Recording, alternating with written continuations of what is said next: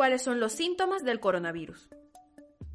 Como virus respiratorio, el coronavirus es capaz de producir cuadros de fiebre, rinorrea, tos, malestar general, que se den con facilidad ante el tratamiento común y corriente, que son los antigripales, descongestionantes y antipiréticos. Eh, si no se tratan de esa manera, de todas maneras el cuadro clínico es autolimitante en poco tiempo.